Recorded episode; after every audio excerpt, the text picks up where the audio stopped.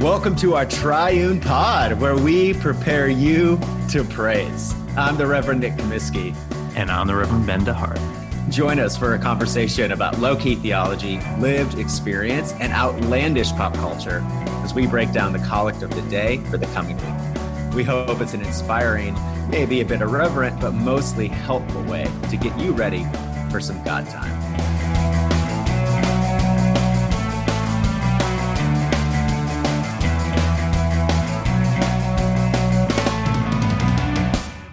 Welcome to our Triune Pod, a very special episode.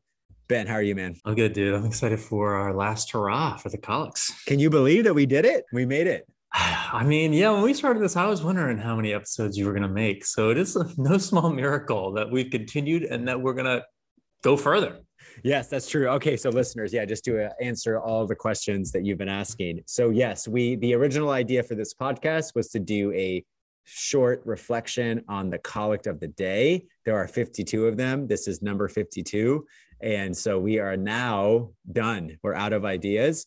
Um, and what we're going to do starting in three weeks is offer likewise pithy, edifying, devotional, irreverent reflections on the appointed psalm for the week in Anglican Episcopal churches. Right, Ben?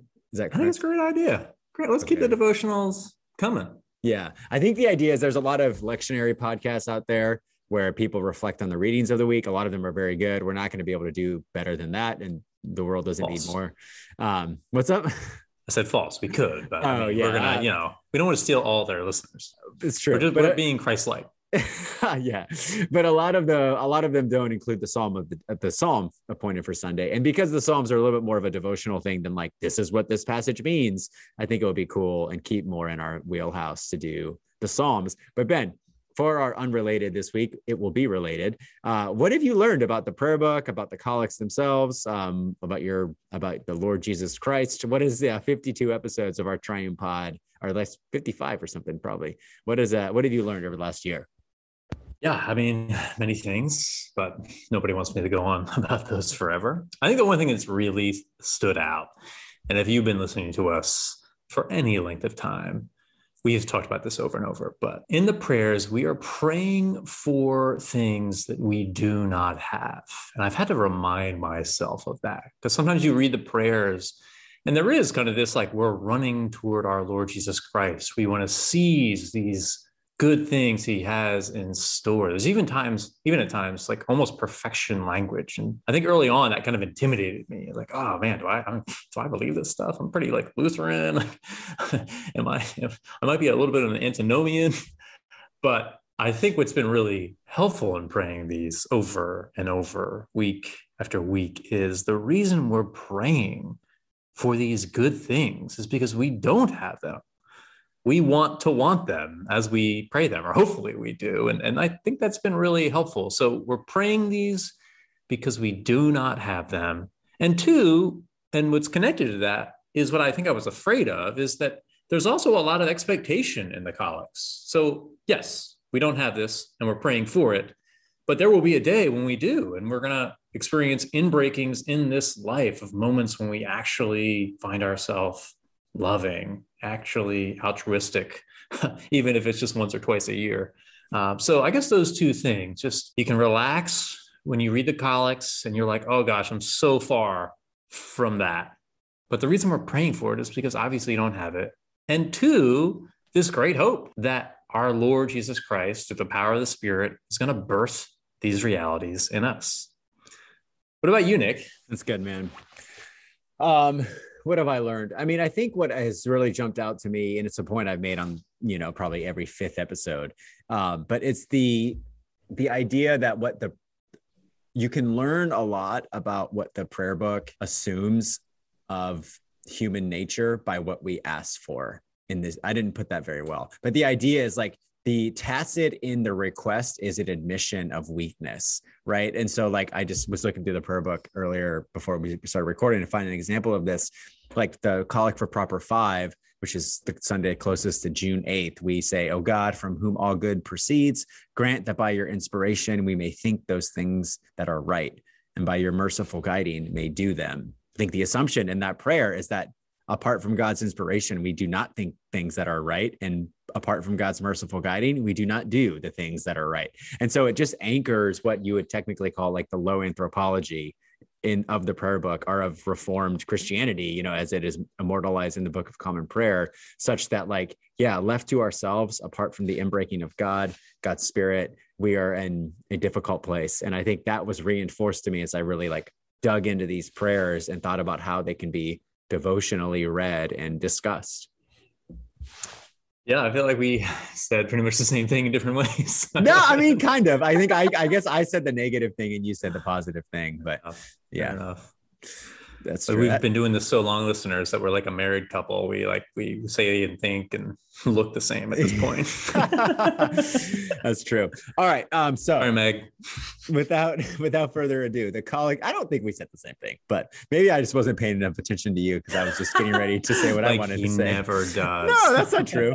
that's not I, true at all. Uh, all right. Uh, proper 24. This is for the Sunday closest to October 19th.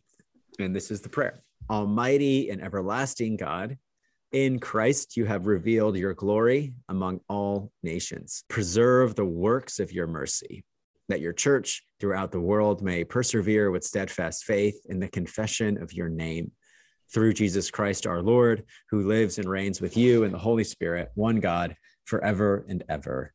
Amen. All right. So after a very simple collect last week, we've got quite the uh, meaty one here. So let's just begin at the beginning.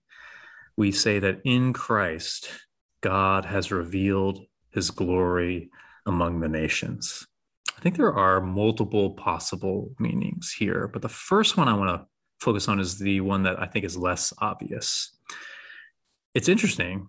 We pray in Christ, God has revealed his glory among the nations.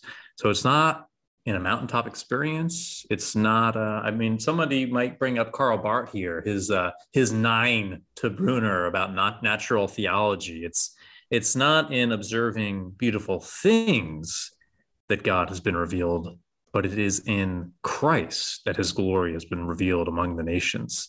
This collect seems to suggest that the nations were completely in the dark before Christ was proclaimed to them now, I don't want to do too much work with that. I, I don't even know if I'm like anti natural revelation. And I'm not even sure that's all that this collect is hinting at, but it is, I think, maybe a part of it. In Christ, God's glory has been revealed among the nations. The more obvious thing, I think, is, you know, the what we read in the scriptures about, you know, every, you know, through Christ, uh, the gospel, the good news, the revelation of God's character has been revealed not just to Israel, not just the people of God, but to every tribe, tongue, and nation. And all of this obviously is in our Lord Jesus. So, on some level, I do think that this first part of the collect is focusing on that scandal of the particular. It really is in Christ that salvation is revealed to all. You got anything on that?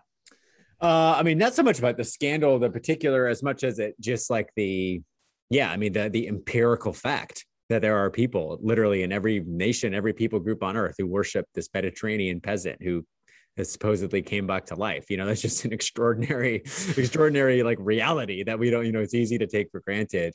I mean, you know, you could, that's not, I don't, I don't think there's certainly not, and it's like a Tim Keller point, like, you know, Islam and Judaism are monotheistic religions that are have kind of at least Islam definitely a missionary impulse, but there is a um, there is a geographic cultural center to the nation the, Islam that does not change. You know, it is centered in Mecca and in the in the Middle East, what we say now.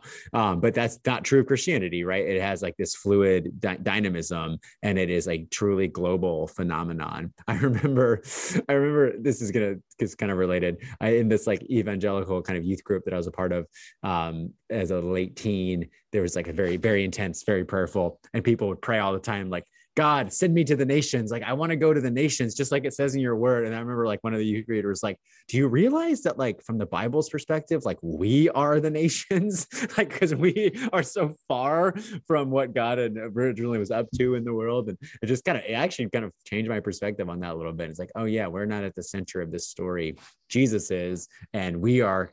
Uh, our faith in him is a testament to this great gathering from all peoples that has indeed taken place through the work of Christ and the pouring out of the Spirit. So I would say, indeed, in Christ, God has revealed his glory among the nations.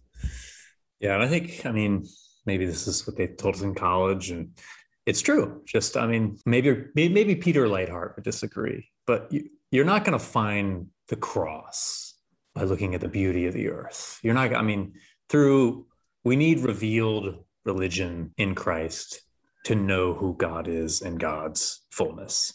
But that's all I want to say on that. But the real part, meat of this prayer is our ask, right? We're asking God to preserve the works of his mercy, that the church throughout the world may persevere with steadfast faith. And what I think is really going on there is we're saying, and this is kind of what we hinted at at the beginning in our not so unrelated, um, we'll persevere if you preserve us. Does that make sense? Like, yeah, we're, yeah. We're, we're saying, you know, we want to have steadfast faith in the holy confession of your name, but we're asking for you to preserve us so that we can. It's not like we just can muster that up. Like, help us, make it happen. Uh, which I, I've always found in these collects, we'll see collect after collect kind of like that. Like, mm. okay, Lord, we we desire this great thing. Uh, and if you just see that great thing and measure that up against where you're at, that can be pretty intimidating. But we're boldly yearning for that great thing because our Lord can do it. Our yeah. Lord will preserve us. Yeah, that's good.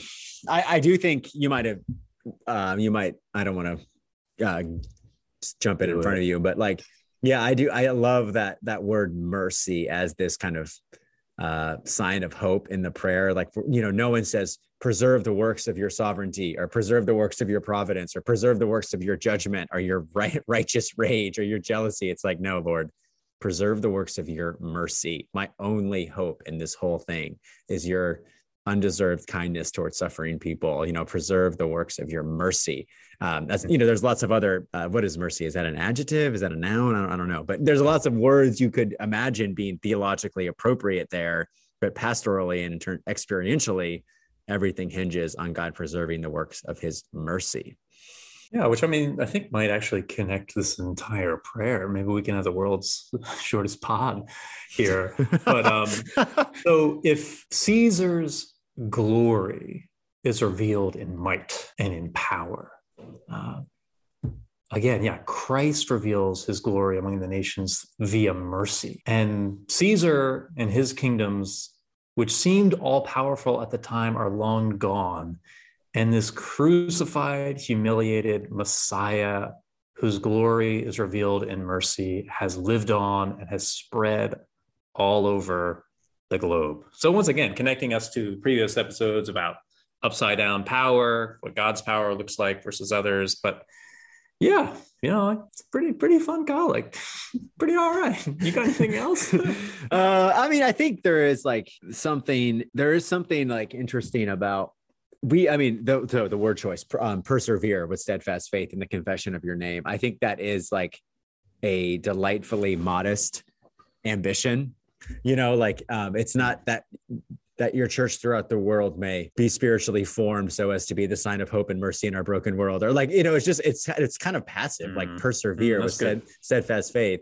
And i think what that hints at is like yeah kind of the biblical the, the biblical vision of christian living has much more to do with like man i'm just keeping my head down and rejoicing in the savior's mercy to me as opposed to like i'm trying to change the world for jesus christ you know which is very much like the kind of the the the the grammar of a lot of like piety in the worlds that i'm in at least. But i think this like who talks like that? Man i'm just i just want to persevere in my confession yeah, no that's so good. That that does that brings up again that i mean we've talked about this before but the you know sometimes we're so hard on people who are like soon i'm going to be done with the troubles of this world. Those yeah. kind of praise and worship songs that are essentially kind of like this world is going to hell in a handbasket and lord i just want to be with you. Yeah. And understandably so.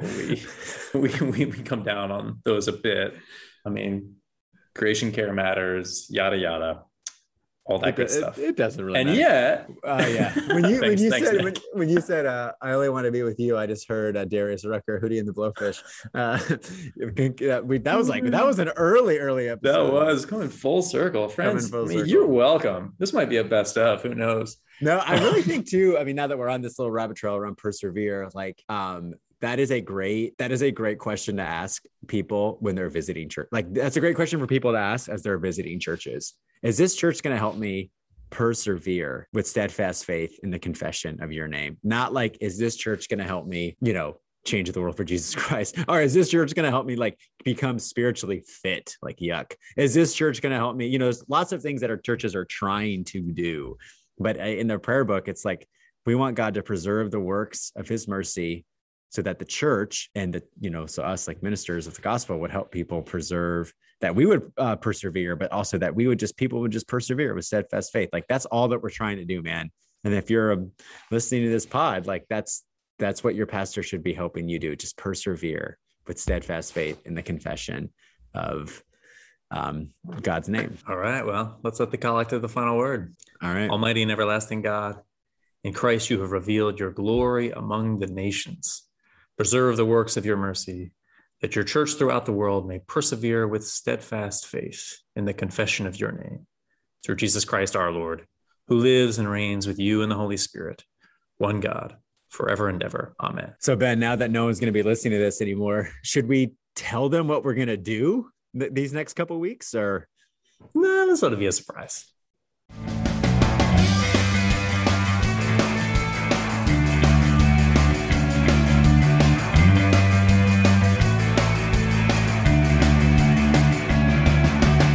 How about that episode of Our Triune Pod? Now that you've been prepped for praise, won't you do us a solid and subscribe and review? We promise to keep the outlandish illustrations coming. So be sure to join us for another episode of your new favorite podcast.